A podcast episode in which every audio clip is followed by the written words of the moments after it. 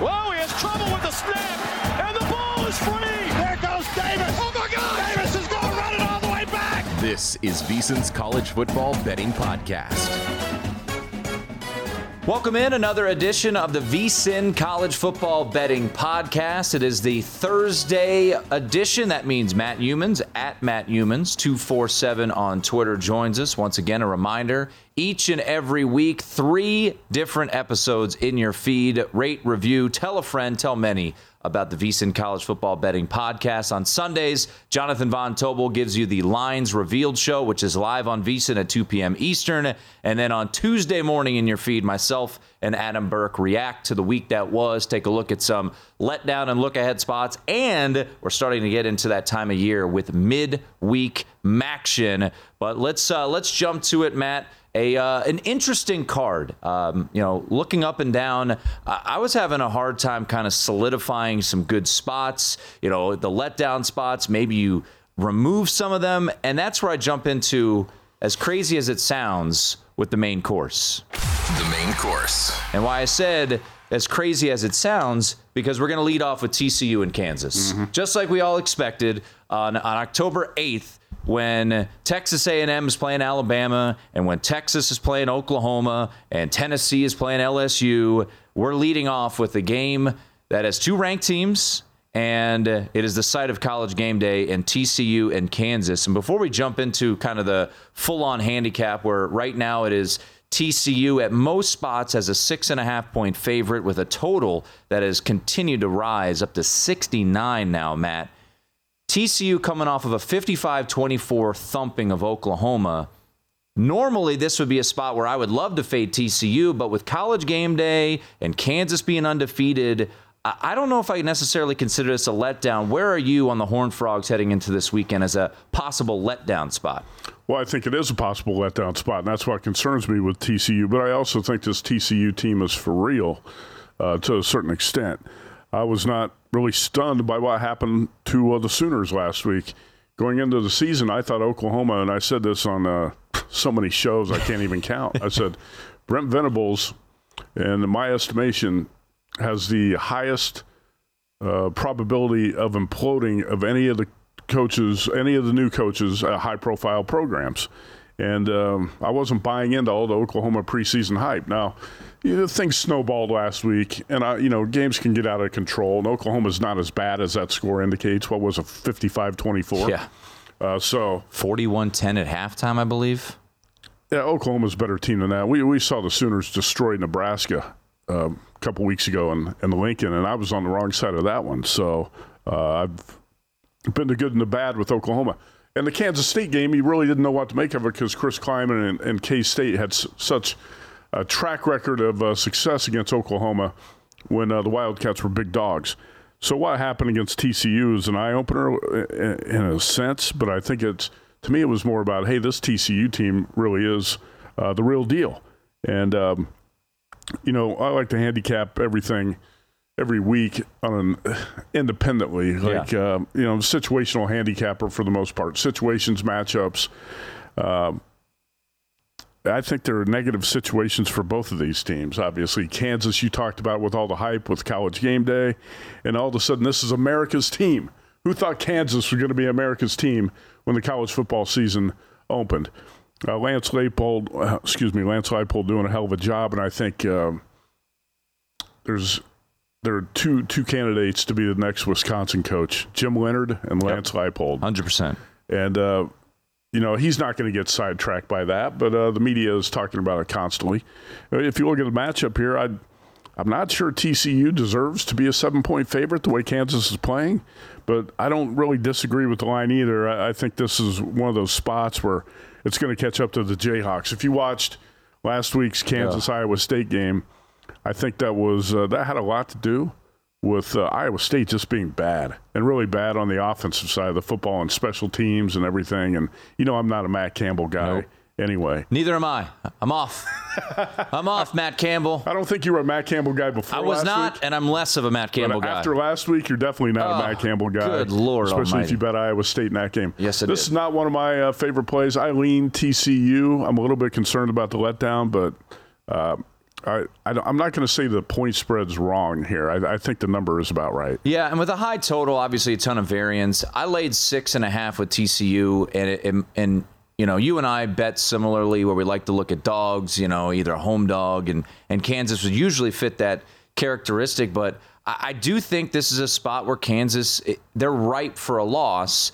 Both these teams are undefeated against the spread. TCU 4 0 ATS, Kansas 5 0 ATS. But you know, you look at how Kansas has gotten here.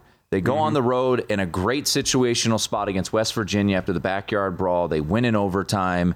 Uh, they win a game at Houston. Houston is now proving to be a bit fraudulent, not as good as what we expected. I'm not a Dana Holgorsen guy either. Yeah. Uh, why does he continue to take the ball to start overtime? Uh, that is beyond me.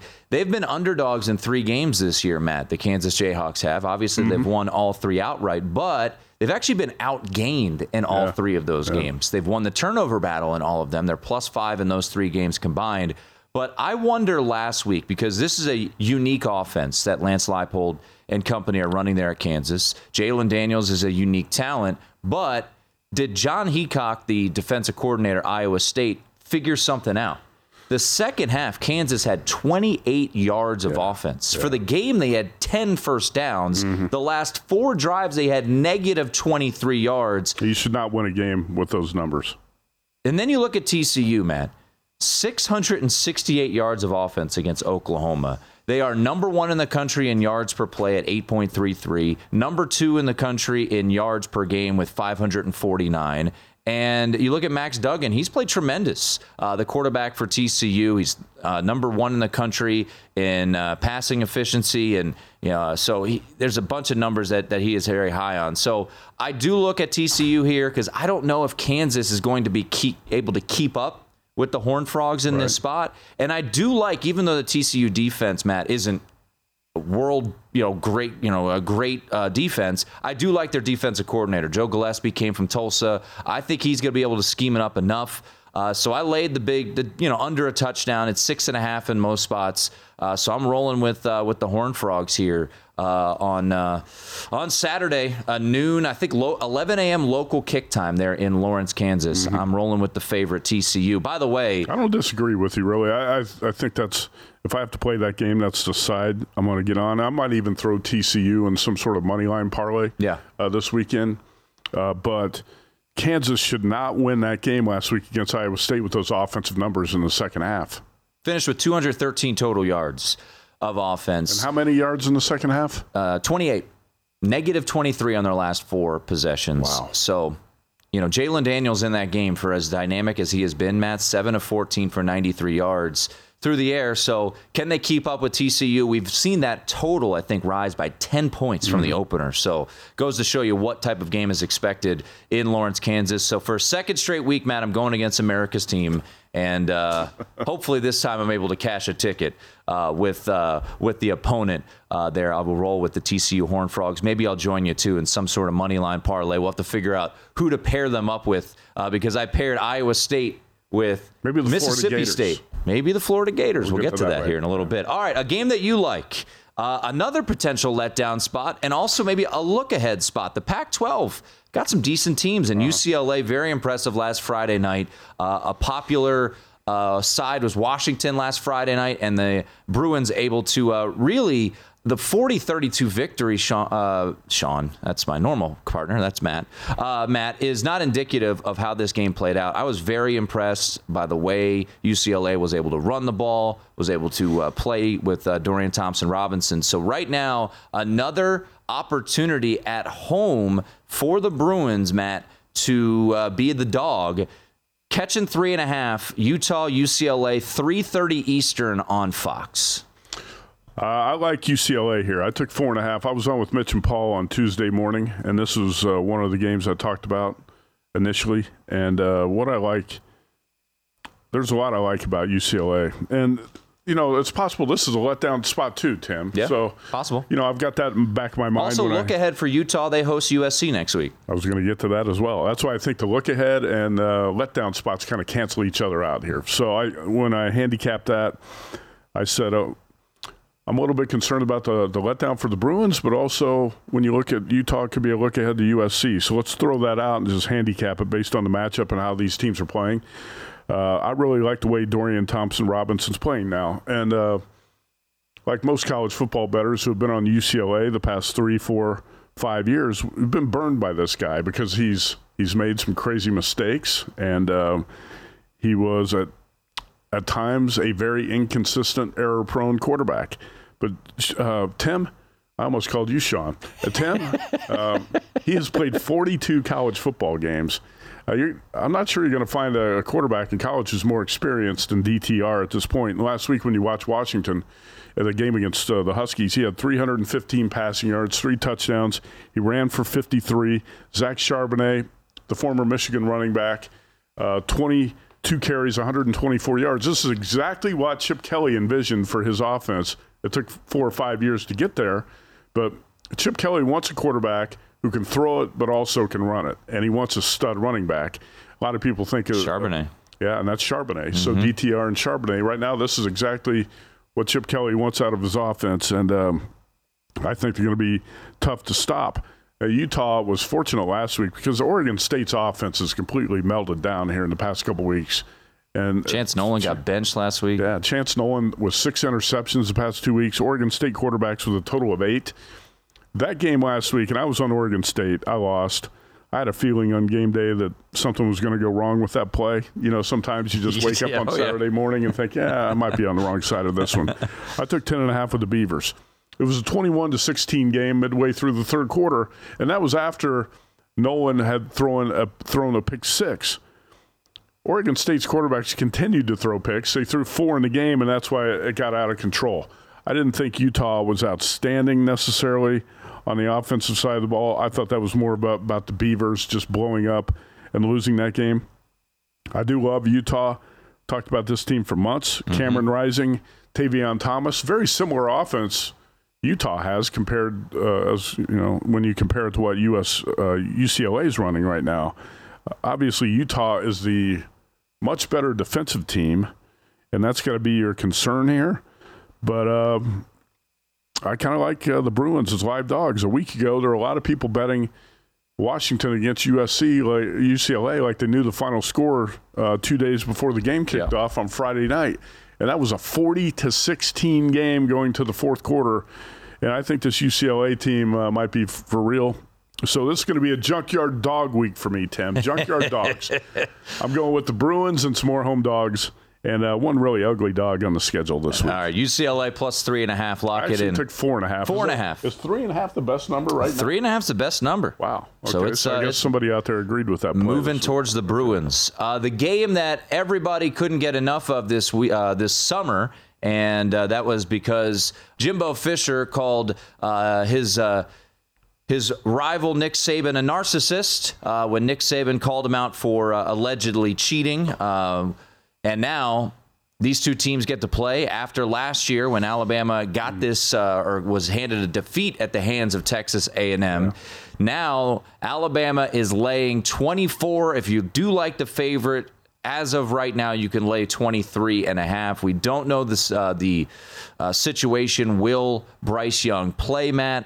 Uh, we do know that Brad Johnson's son, Max Johnson, is out with a broken yeah. bone in his hand. So that likely means Haynes King will be re- reinserted as the starting quarterback for Texas A&M. Both you and I were on Mississippi State last week, so a nice winner there. It's nice to have those easy winners every once in a while, and that's what that was: a 42 to 24 thumping mm. uh, by the Bulldogs over Texas A&M in Starkville, Alabama I wouldn't say this is a look ahead spot. Tennessee's next week, but everybody has circled this game. This will be a night game in Tuscaloosa, the one night game that CBS has selected all year in the SEC, but it is a big old number. And the possibility that Bryce Young may not play. Jalen Milroe was the one who came in against Arkansas as Alabama ultimately did get the cover, even though that was very much in question early on. So a big number down in Tuscaloosa, Matt. Any interest in this one? You know, I was on with uh, Wes and Femi last week when DraftKings opened this at 21. Uh, I said, if you play it, lay it because uh, that number is only going to go up. And that was before the Bryce Young injury, and the number's still going up. Yep. And that's mostly because of a fade of Texas A&M and what's going on with the Aggies and that anemic offense, and it's just not it's not going to change. Jimbo Fisher's system and and the players he has don't fit. It's a it's a puzzle with uh, pieces that don't fit. So if you're counting on some sort of bounce back or great effort from the Aggies, I don't see it happening, Tim. And uh, the only thing that would keep A&M in this game is an Alabama offense that might be out of sync because Milroe is now the quarterback, and we're not going to see Bryce Young. I think that's the only thing that really could keep Texas A&M in this game. Last week, that Arkansas defense was completely worn down, and Alabama just when it's that was one of the greatest teases of the season. If you had Arkansas on the points down 28-0, all of a sudden it's 28-23. And then the Arkansas defense can't get a stop. It seemed like 70 yard touchdown run after 70 yard touchdown run for the Crimson Tide. Uh, Haynes King is a really easy quarterback to defend. And, um, you know, I'm not sure Max Johnson is a huge upgrade, but Jimbo's offense is kind of twisted into a pretzel right now, and I, I don't see anything that's going to straighten this thing out. Uh, so I'll stick with what I said before. You had a good tweet this week. You put up the Chris Andrews Game of the Year mm-hmm. numbers and compared them to what the numbers are this week, and I love to look at stuff like that. Chris Andrews, I remember when he opened it, I was like, why would you open this south of 14? Because you just know Bama is going to take the action you got to open it. I would. He opened at 13 and yep, a half. 13 and a half. Uh, you know, Chris makes a lot more good lines. He does bad. He does a great job with those. But when I'm opening a Bama line and I'm not sure what to make it, 13 and a half, or I'm making it 14 and a half just to err on the, the high side of a number like that. It's gone from 13 and a half to 24. Yeah. but that's, I don't think we've upgraded Alabama's rating. We've just lowered Texas A&M that much. Yeah, I, I, think that you hit the nail on the head because I think Alabama certainly has questions, and I think. Yeah. You know, next week when they go to Knoxville, uh, that'll be an intriguing spot, and that leads me to this next game. So I don't think Alabama's in a look ahead spot because of everything that transpired this summer with the Texas A&M as a night game. You know, this team, Will Anderson, kind of, if I remember correctly, at SEC media days, kind of grinned his, you know, grinned and said, "Yeah, we'll we'll see what happens on the field." So they're they're fired up for it. Tennessee's got an opportunity to. It feels like the first time in a long time, Matt, to actually go toe to toe with Alabama. The third Saturday in October is a is a long-standing tradition, and it has been dominated by Alabama. They've won every year since 2006. They get to smoke the cigars after the game. This game will be in Knoxville, but in between there, Tennessee's got to go on the road to LSU. Now, this is an early start, 11 a.m. local time. Uh, I believe I saw it is going to be a sellout, which shouldn't surprise you. LSU has jumped back into the top 25 after losing week one. They've bounced back. That win over Mississippi State looks better and better. Um, you know, you had Auburn a couple weeks ago, or uh, in, a, in, or last week, I should say, and that was uh, a pretty easy cover. Should have won that game. If you look at post game win expectancies, I think LSU's was like eight percent, uh, but they still found a way to win that game. Uh, nugget from our good friend the Bear, Chris Fallica. LSU has won four of its last five home games as an underdog. The other was a three point loss to Arkansas last year and a push on the spread. Matt, you could still find threes out there in favor mm of uh, of Tennessee. Is LSU a live dog on Saturday afternoon? Not as convinced as I was a few weeks ago when uh, I took the three with LSU against Mississippi State, and I think Adam Burke was on the opposite side of me in that game. There were a lot of people who thought Mississippi State was going to go in there and uh, beat up LSU, and it looked like that might be the case. Tim was thirteen nothing early in that game. That you know what was most impressive about that? LSU outscored Mississippi State 31 to 3 the rest of the way. Mm-hmm. 31 to 16 and uh, Jayden Daniels played much better. Right now, I'm not as convinced for a couple of reasons. One, I, I think Brian Kelly still and this is probably going to happen all year. He he's just has not figured out his quarterback situation. They can't get Jayden Daniels on track in the passing game uh, the way they want. And uh, I'm a little bit concerned about the LSU quarterbacks. If you watched, I did have Auburn plus eight against LSU last week, and Auburn should have won the game, but Bryan Harsin uh, seemed like he was trying to get fired by some of the game management decisions and uh, the trick play he Just called. Wait until they lose by 70 this weekend at Georgia. right, right. I think it, I think it's going to be the end of the road for yeah. Harsin this week.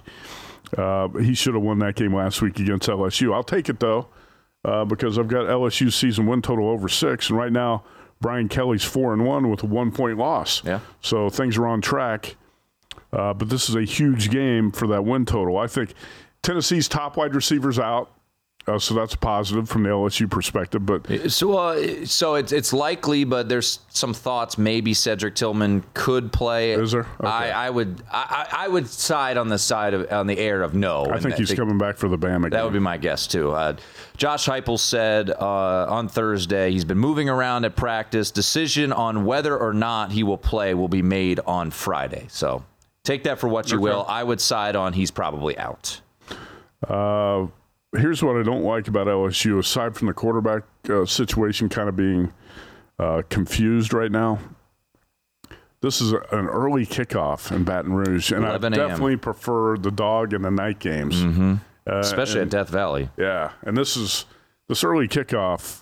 I think uh, definitely works to, uh, to excuse me to Tennessee's advantage. But like you said, you know, as a, a situational handicapper, you know the Vols are thinking about Bama too. They got Bama on deck. That's a monster game. LSU's fully focused on this spot. I still lean to the dog a little bit here, but I'm not sure if I'm going to play. It's not going to be one of my best bets. Yeah, LSU would be the lean for me. Uh, not not one of my best bets either. I, I do if Tennessee was coming off a game too. Tennessee coming off a bye week.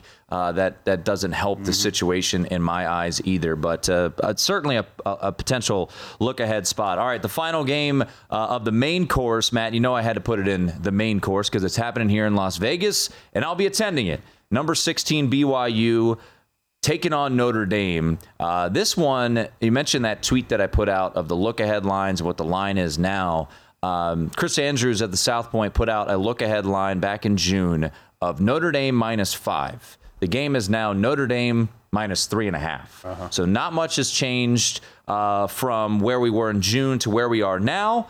If I had to guess, I think both these teams are slightly downgraded, uh, but I do think the North Carolina game uh, help enhance Notre Dame, bringing them back to sort of where they were preseason. Not nearly a top 10 team like many odds makers thought they were, but I've been a bit disappointed, honestly, in BYU. Uh, haven't been all that impressed. Uh, I think the BYU game, or sorry, the Baylor game was was a good win, um, but I think the Oregon game was a bit more telling. Maybe the Utah State situation was a look ahead spot heading to Notre to take on Notre Dame in Las Vegas.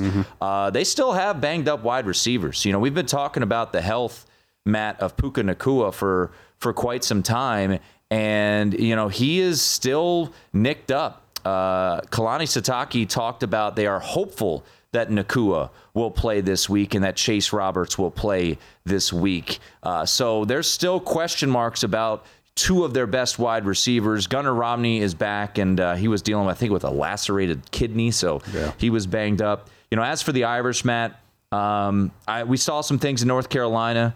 Uh, that that have to be promising with the offensive line and the way they were able to really dictate that game. Uh, they they leaned on what they are strong at offensively. It's Michael Mayer, the tight end, and it's their running backs. Audric Estime, Logan Diggs, and Chris Tyree all combined, uh, all had over 100 yards, all purpose yards in that game. I'm not going to lay three and a half. Um, you know, if you find a cheap money line, which you probably won't because people in town are going to be laying it on the Irish, uh, I would roll that way. I do think Notre Dame wins this game. I think this game, Matt, is very important for the trajectory of this season for Notre Dame because if they win this game, they have Stanford, then they have UNLV, then they have a tricky game against Syracuse. But if they lose this game, it could be kind of a downward spiral a little bit uh, for the Irish. So I think this game is very important for Notre Dame coming off the bye. This is a game they have to they have to get. Uh, so I, I would uh, side with the Irish in this one to win it outright. I don't know if I'd lay the three and a half.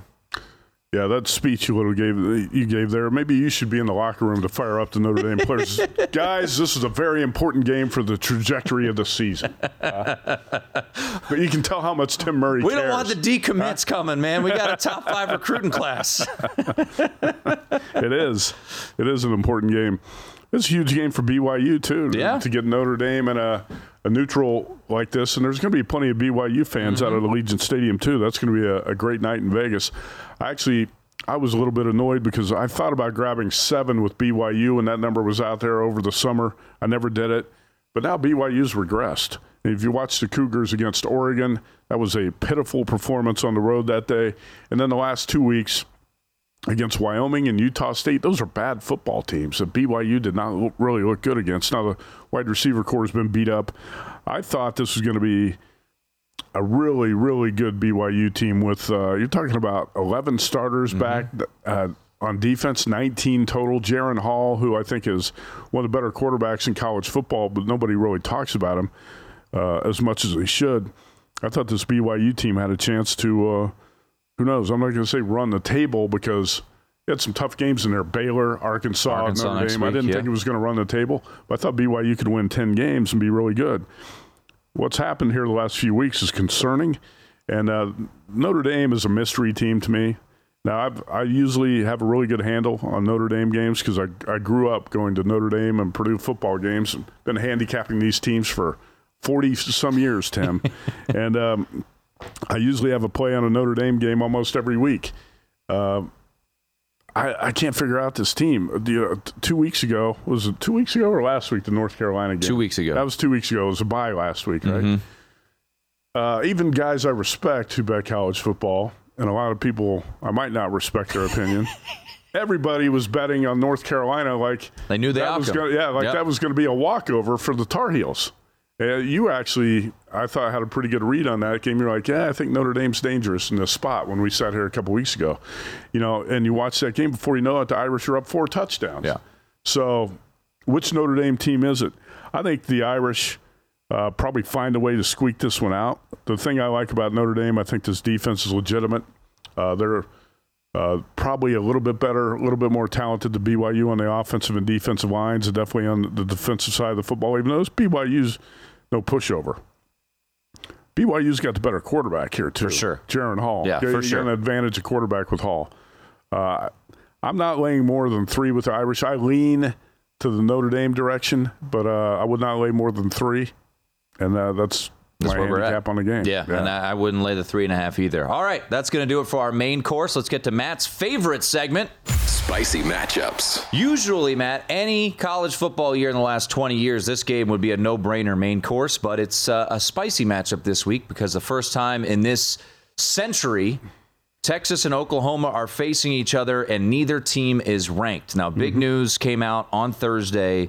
Quinn Ewers will start for Texas. And uh, the last time we saw him, he looked the part. He looked great against uh, Alabama before going out with injury. And because of that, Matt, we saw a massive move in the line. It is now up to 10 at some spots. Where we sit right now at circa over the summer in that look ahead spot, Oklahoma was a six and a half point favorite. Dillon Gabriel likely is out for this game, Matt. Uh, it is a noon kickoff, neutral site game. They split it in half. Uh, there at the uh, fairgrounds in Dallas, Texas, Oklahoma, with the Longhorns now laying as high as 10 against the Sooners.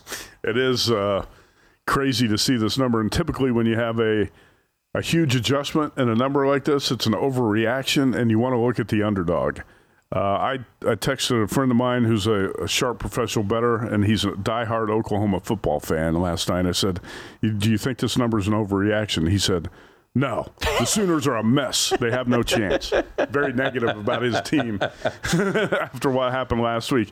When you sit back and you watch your team allow uh, 500, 668 total yards and 41 points in the first half yeah. uh, of a game. You're you're probably not going to be too optimistic the next week. That was September 10th when uh, Quinn Ewers went down with that shoulder injury.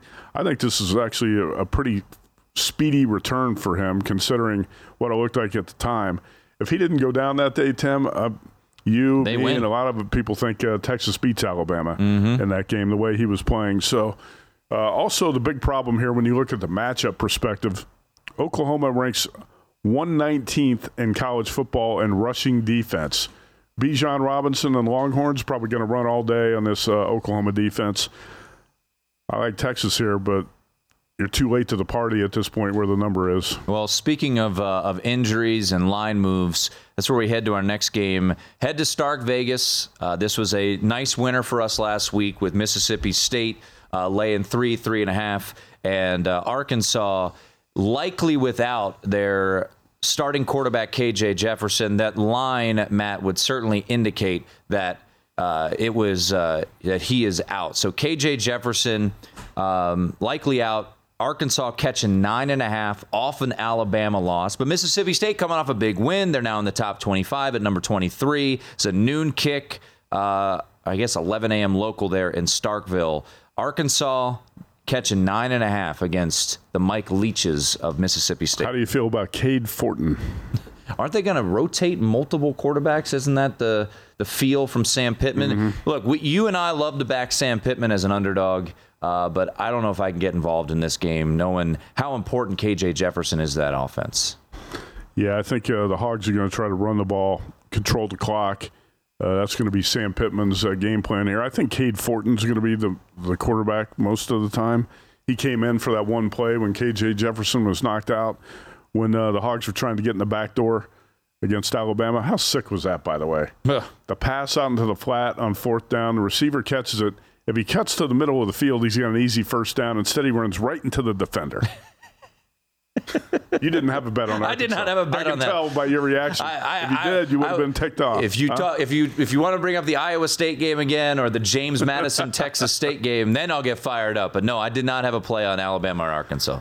Yeah, I'm not going to have a play on this game either. I, I did have Mississippi State last week. You run was that, nice as well. Uh, I was on Arkansas. I've had my fill of uh, Arkansas Hill here the last couple weeks, and without KJ Jefferson, tough one to handicap. I'll pass. All right, another game. We mentioned Utah and UCLA. Very interesting matchup. Utah, are they looking ahead to next weekend, which is the showdown that we've all been waiting for in the Pac 12? It'll be a primetime game in Salt Lake City, USC at Utah.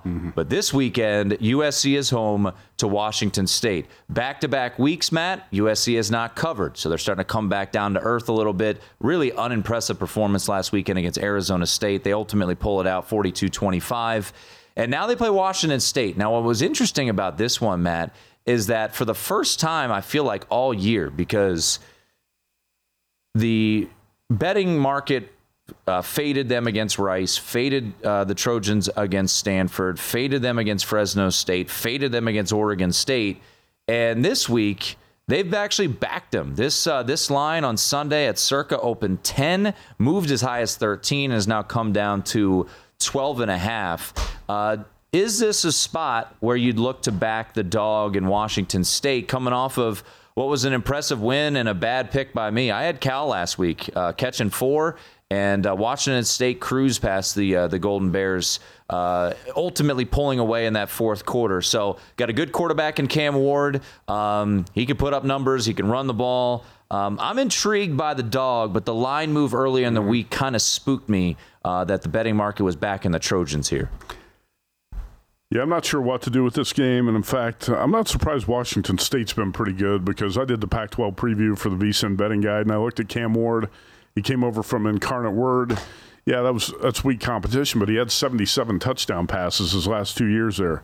You bring his coach over as offensive coordinator. I thought Jake Dickert did a pretty good job when he took over uh, last year. So a lot of people, when Wisconsin lost that home game to Washington State, I said, you know, that's not as bad of a loss as you think it is. You know, the Badgers were 17 Yeah. point favorites, and this Washington State team's not that bad. Actually, solid on defense, and they've got some exciting potential on offense with uh, Cam Ward at quarterback. As far as this spot goes, you know, I was on Oregon State a couple weeks ago against USC. Me too. I was not even tempted to play Arizona State. Nope. Uh, and it was surprising to me that the Trojans actually struggled like they did in that game against the Sun Devils. Uh, our people start, our defensive coordinators starting to figure out this USC offense and how to slow it down. Uh, you know, you, you kind of talked about the same thing in the NFL this time a year ago with Patrick Mahomes and the Chiefs and how defense are keeping everything in front of you and um, making making uh, maybe a quarterback like Ca- Caleb Williams or Patrick Mahomes be more patient, not uh, hit the big play, make a lot more short throws. I think that's what we're starting to see with the USC offense a little bit. But just in analyzing the um, situation and the betting market here, uh, I think there's maybe a little bit, um, maybe a little bit too much uh, public interest in Washington State all of a sudden. Yeah, I agree, and that's why initially when this game popped up, I was like, "Ooh, Washington State," and then you started to see the the bettors backing USC that the bettors that influence the market, not just your average Joe. Uh, so yeah, it, it's. I really wanted to play Washington State here. Uh, we'll, I'll sit back and watch this game. Uh, actually, I won't. I'll be uh, at a football game when this game is going on uh, at the Coliseum. A game that you do want to get involved in, Matt. Let's stay in the Pac 12 and uh, let's head to Arizona. The Wildcats are hosting number 12 Oregon. And uh, right now, the uh, same number. You can actually find a 13 out there too if you like the Cats at home. A uh, I believe eight o'clock local start. This game on the Pac-12 network. So Arizona catching 13 at home against the Oregon Ducks. Uh, I played Arizona here. This is one of my. Uh, it's probably my favorite play of the week in college football, and um, I don't love any games this week, but uh, I really like Arizona. Let's put it that way. Jayden de Laura has been. Um, I think adapting to the uh, new offense Jedd Fisch has put out there in Tucson over the last two weeks against Cal and Colorado. Say what you want to about Colorado, but Cal's a good defense. Mm-hmm. de Laura's passed for 885 yards the last two weeks. He's got 1,633 yards, 14 TDs on the season. Transfer from Washington State. And uh, he was a big pickup. He played really poorly when I bet on Arizona against uh, Mississippi State, I think in week three. It might have been week two or week three. Um, he had a de Laura had a really bad second half, but he he's played better since then. You've also got Michael Wiley at running back, who's uh, who balances that offense. I like a lot of things that are going on with Arizona right now, and um, when you look at Oregon.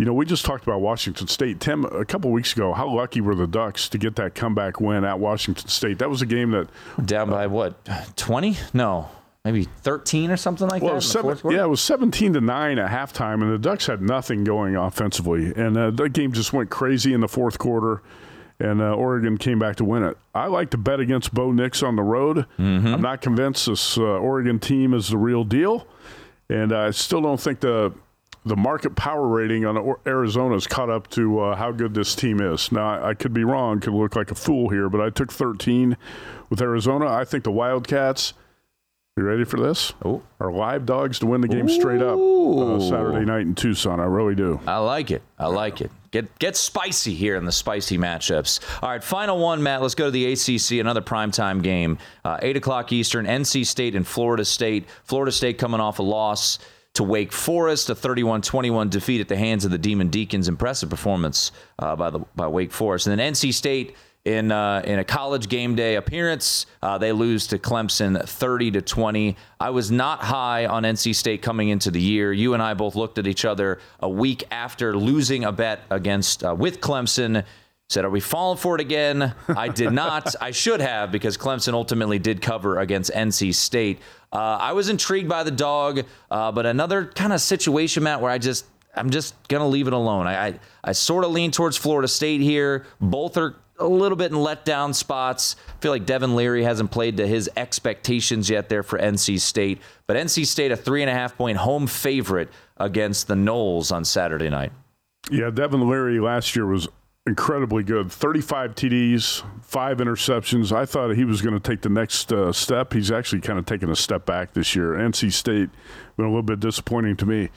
But Tim, did you watch the Florida State game a week ago? It was not pretty. No, there was a lot not of uh, a lot of ugly stuff that the Seminoles put out there, and I'm I'm still not convinced that uh, Florida State's you know four zero oh start was uh, not phony. Mm.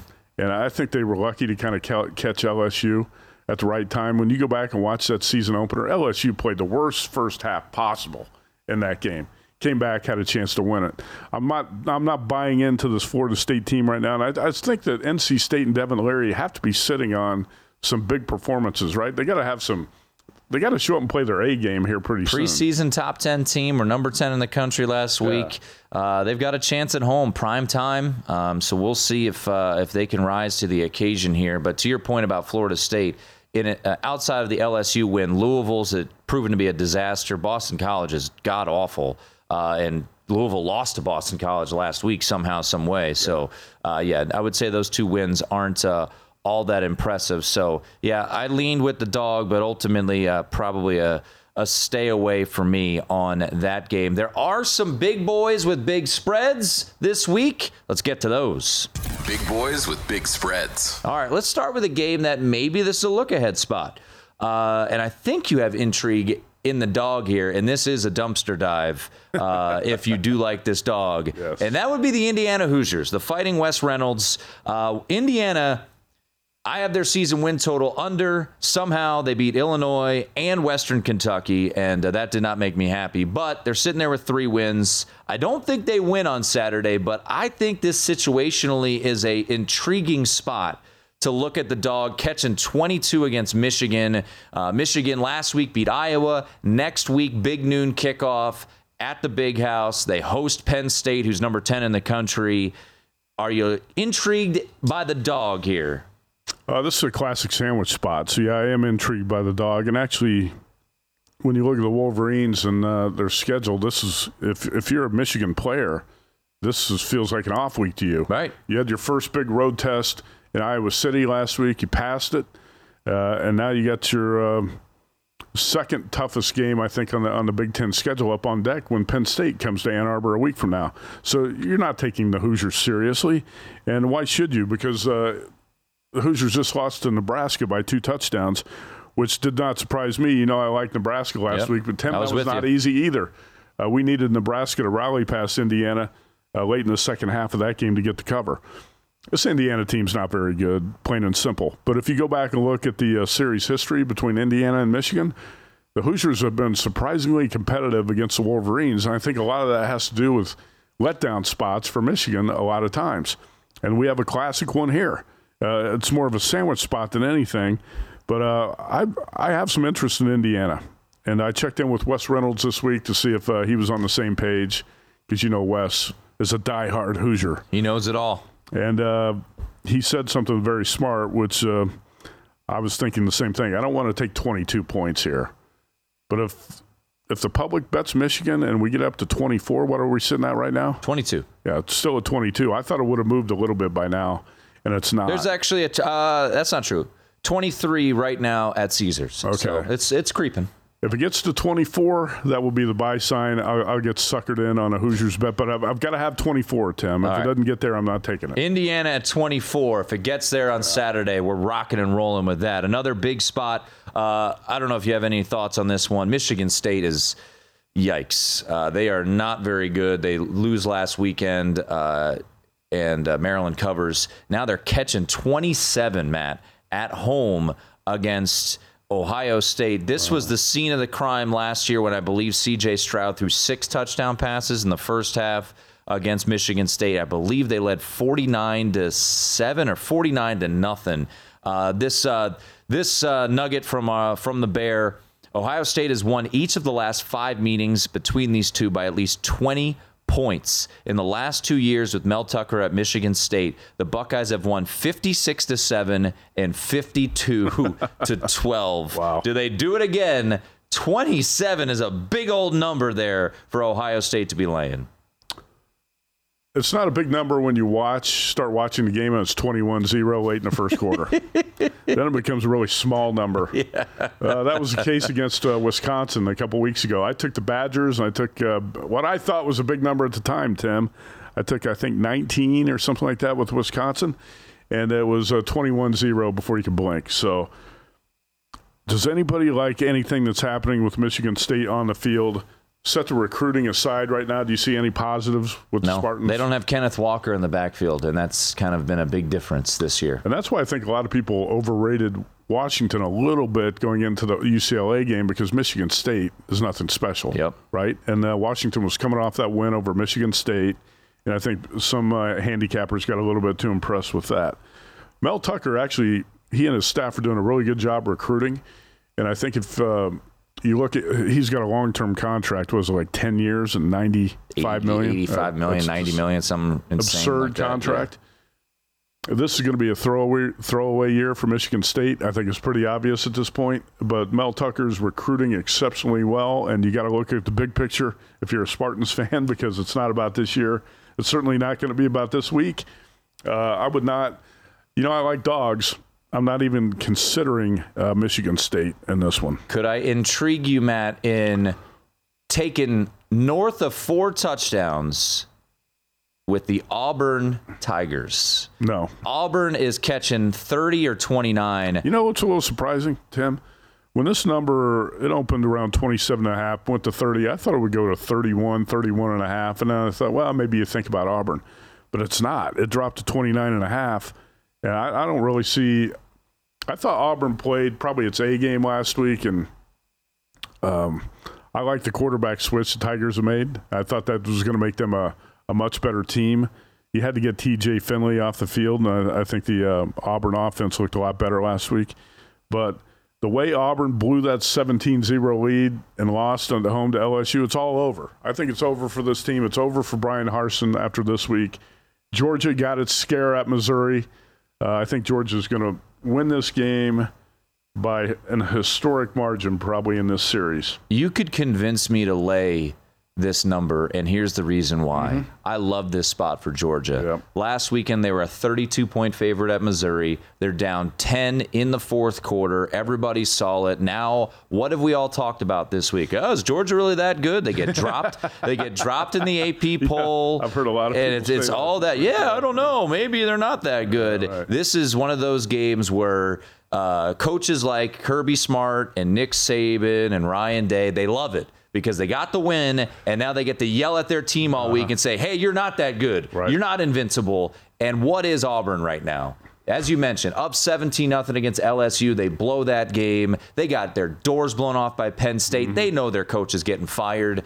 Um, there's a reason this number's this way, and I'll point this out. You know, fading, you know, the public is uh, is is sometimes a, a, profitable endeavor, but fading a popular dog is very uh, usually profitable. Mm-hmm. Um, DraftKings put out their splits the other day. Uh, seventy-three percent of the tickets on Auburn. I don't get it because people saw what they saw last was Georgia struggling, and yeah. and and the perception is well Auburn's really good because they're Auburn. Well, they're not. And I think this is Georgia. I think a Georgia Oregon situation might happen again. Right. Playing against that, Matt, is the fact that the last 18 30 point favorites in SEC conference games over the last five years have gone just 16 and 12 ATS. Of course, all these nuggets courtesy of our good friend the Bear. Uh, I think this is a different one. I would look to lay the number with Georgia in this spot. Props to the Bear, by the way. Chris Fallica, the current leader yeah. in the Circa Friday Football Invitational. He's uh, 14 and 6 overall, 4 0 on his best bets. Chuck Edel also 14 and 6, 2 and 2 on his best bets. Back at it Friday night, right here in this studio. Uh, with 16 handicappers. Okay, so I thought Robby Ashford was going to make Auburn a better offense, and I thought he did last week. Uh, but that's also a case where now, Tim, he's going up against a Georgia defense on the road, totally different situation, and it's going to be big trouble uh, for Auburn here. Like you said, eh, I'm always amused by the commentary you hear on a national basis in college football from week to week. Two weeks ago, uh, it was oh, Georgia's the best team in college football. It's not Alabama, it's Georgia. It's, I heard somebody, a national commentator, say it's not really even close right now. Okay. so now Georgia, Georgia goes, struggles against Missouri, and now there's something wrong with Georgia. This Georgia team's just not quite right. Uh, like you said, Kirby Smart's going to ride these guys all week. You're going to get Georgia's. I don't know. I don't know if it's an A game. Do you need to play your yeah, A game? No. You can, I think they can play their B game and win this by 38. So uh, I think you're just going to get a much better performance from Georgia. Let's put it that way. And um, I'm not going to be on the dog in this one. All right, let's wrap things up with some off the radar games. Off the radar. I don't know how far off the radar this is, but I wanted to transition from the Georgia performance last week to the team they ended up beating, which was Missouri. They're on the road at Florida. It's a noon kickoff down there in the swamp. And uh, this is a a pretty high number for folks who watched Missouri last week. And Matt probably looked at that and said, well, maybe Missouri's pretty good. I wrote this game up for vsin.com. I can't believe I, I, I, laid chalk again. You can get 10 and a half out there with the Gators. Uh, Florida as a favorite this year, I believe. Uh, if you remove the Eastern Washington game, is 0 2 ATS. As a dog, they're 2 0 ATS. Uh, are the Gators? They covered against Tennessee, a winner by you a couple weeks ago here on this podcast, and then they covered against Utah. Also, I can't remember. Uh, was that a play that you had Florida week one against Utah? Uh, I did not play okay. Utah. Remember? Uh, that yeah, was, that, that was, was, a stay away. That was yeah. a kind of a spooky game. So, my question is, Matt how does Missouri get up for this game? I know it's Florida. but it's a it's a noon start time. You just lost let's, your last two games. You lost a game where your running back dropped the ball running into the end zone against Auburn, and then you turn around. You've got a fourth and two at the four yard line to stop Georgia and pull the upset of the century as a 32 point underdog. They ultimately convert that. They score on that drive. They win the game. And now Missouri's got to go after a night game at home to play Florida. I just think situationally, this is a horrendous spot for the Tigers. And for Florida, there's nothing really looking ahead. I think they play LSU next week, but I don't say this is a spot that would overlook them.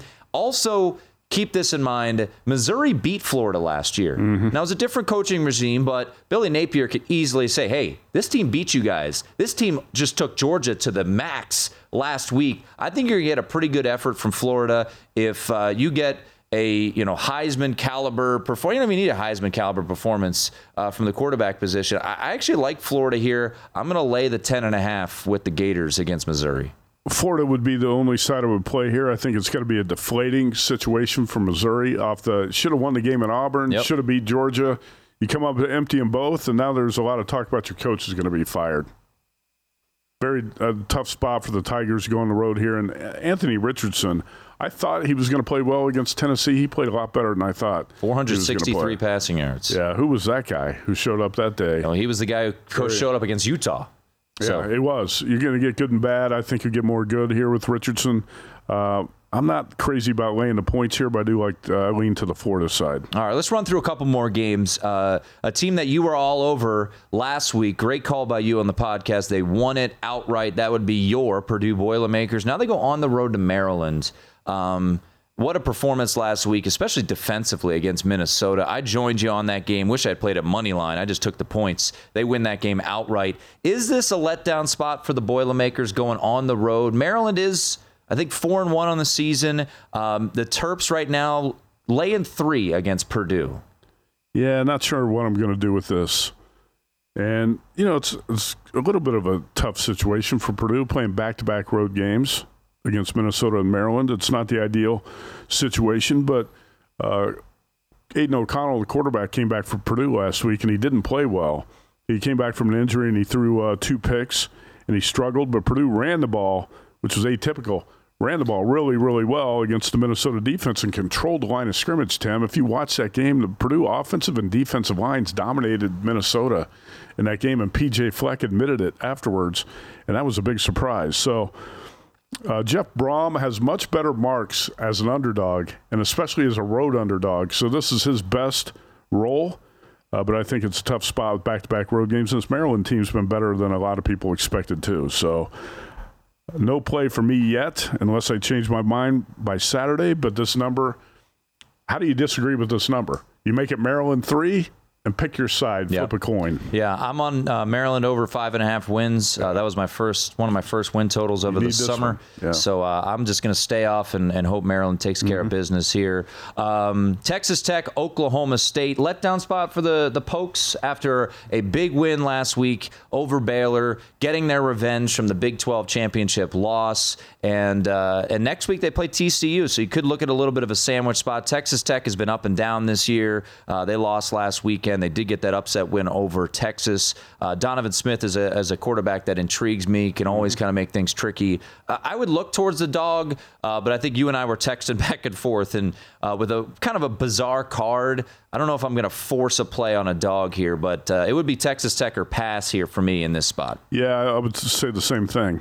So I'm not going to repeat everything you just said. you can if you want. I'm going to be tech or pass, and uh, I'm probably going to pass on this one. Uh, overall, this college card, I'm not crazy about it this week. When, before the season, when you looked at it, you thought, man, this is going to be one of the really good weeks of the college season. You got Oklahoma, Texas, Alabama, A&M, like you said, Notre Dame, BYU on a neutral out here in Vegas. Uh, it's a pretty good game in the Pac-12 with Utah, UCLA. Uh, not crazy about this card from a betting angle as I sit here today. I'll probably have like five or six bets uh, pregame right now. Some weeks, Tim, I have uh, 15 or more bets. So well, know, I'm is, not going to force a play on this. Is one. this next game a game that I could intrigue you in? Iowa, who nobody wants to bet on, is now an underdog mm-hmm. at Illinois. And uh, Phil Steele in his magazine, he points out uh, the point spread of the last five years. And I'll point out the point spreads here, Matt. Last five times Iowa and Illinois has played. Iowa minus 12. Iowa minus 13. Iowa minus 15. Iowa minus 14. Iowa minus 17. And they are now catching points against Illinois. Illinois got uh, the top running back in the country, Chase Brown, leads the country in, in, rushing yards. He ran all over Wisconsin. Both these teams, I believe, are top five in the country in defense. Uh, it is a very low total.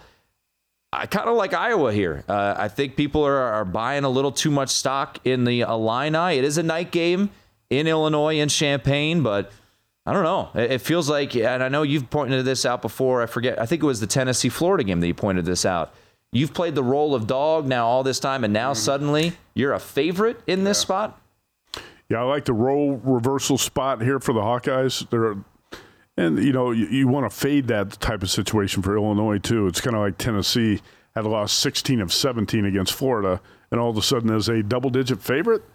Uh, I, I thought this Illinois team was going to be pretty good this year. Now Bret Bielema, he blew the game at Indiana, absolutely blew that game, and uh, I blow my Indiana under win total yeah. because of that too.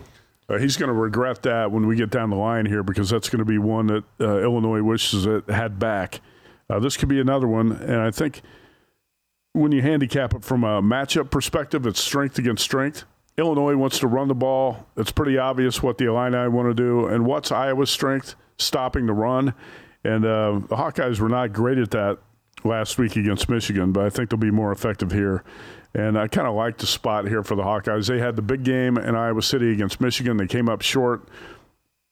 Uh, this is the type of game that Kirk Ferentz – uh, typically wins when a lot of people are doubting him, saying, uh, you know, he, he, this is his team. He, he, can't get it done this year. He's not going to get it done. Uh, it's also a letdown spot for the Illini. They, they got went, they got Wisconsin's coach fired. They just went to Madison, blew out the Badgers, got their coach fired. Now they come back to Champaign. This is one of those classic spots where typically the Hawkeyes would go in and win the game. I took uh, three and a half, and then the number went to four at a couple spots. So I took a little bit more, plus four. Yeah, you know what? I think we're going to be simpatico on this one. I, am going to add that one. Uh, I took a little three and a half, and uh, I just like this spot for Iowa. All right, last game. Don't I, like the quarterback necessarily. there isn't much to like about the Iowa offense, but you know what? Maybe the defense can rise up like they did against Rutgers and mm. and Nevada. Um, last game I want to mention is one that might intrigue you. That is the New Mexico Lobos uh, catching three and a half. This is a seven o'clock Eastern kick. This one will be in Albuquerque, uh, Wyoming at New Mexico. Any interest in this one? A little bit surprised CBS did not pick this up as the game of the week. What? It's on CBS SN though. I mean, right. it's, it's, in the family.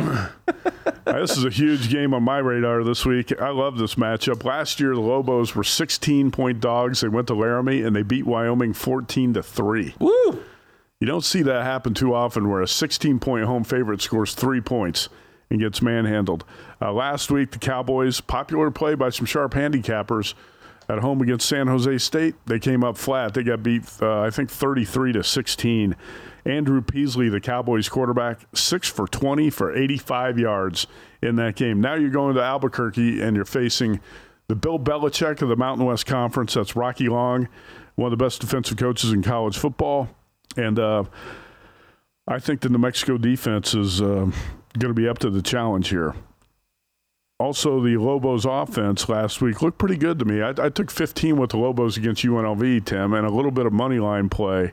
And the Lobos came to Vegas, and they were up 17 nothing on UNLV. They found a way to blow the game, a late pick six, lost it. But I think there you can kind of see this uh, New Mexico team a little bit on the rise, and I, I like the coaches. I especially like Rocky Long from a defensive perspective here. Uh, so I'm taking the three and a half with the home dog in Albuquerque. This is a junkyard dog. you love your junkyard dogs. All right, let's get Iowa Hawkeyes in New Mexico. Am I crazy? Those are two junkyard dogs. All right, let's yeah. get to our recap of our best plays.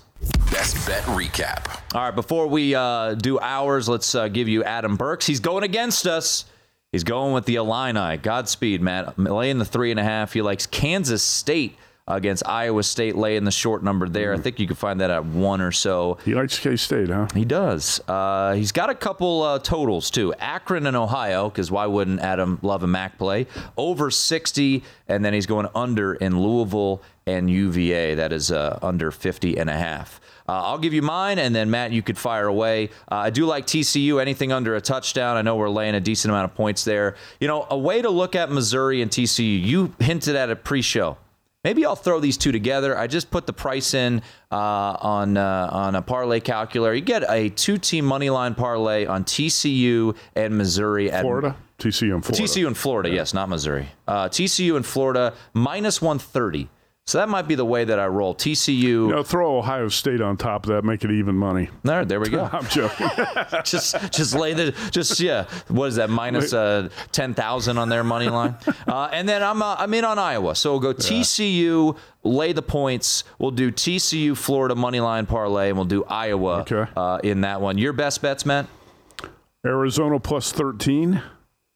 Uh, UCLA, I took four and a half. I'll still say I'll still say it's a play at plus three and a half. Um, I'm going Iowa plus three and a half. New Mexico plus three and a half. Indiana, if it hits 24, but Indiana's not a play unless it gets to plus 24. And um, you know what, Tim? I've looked at this game this week. Now I kind of I might end up playing Notre Dame. Notre Dame might be a money line play for me. I'm not going to use it as a best bet right now.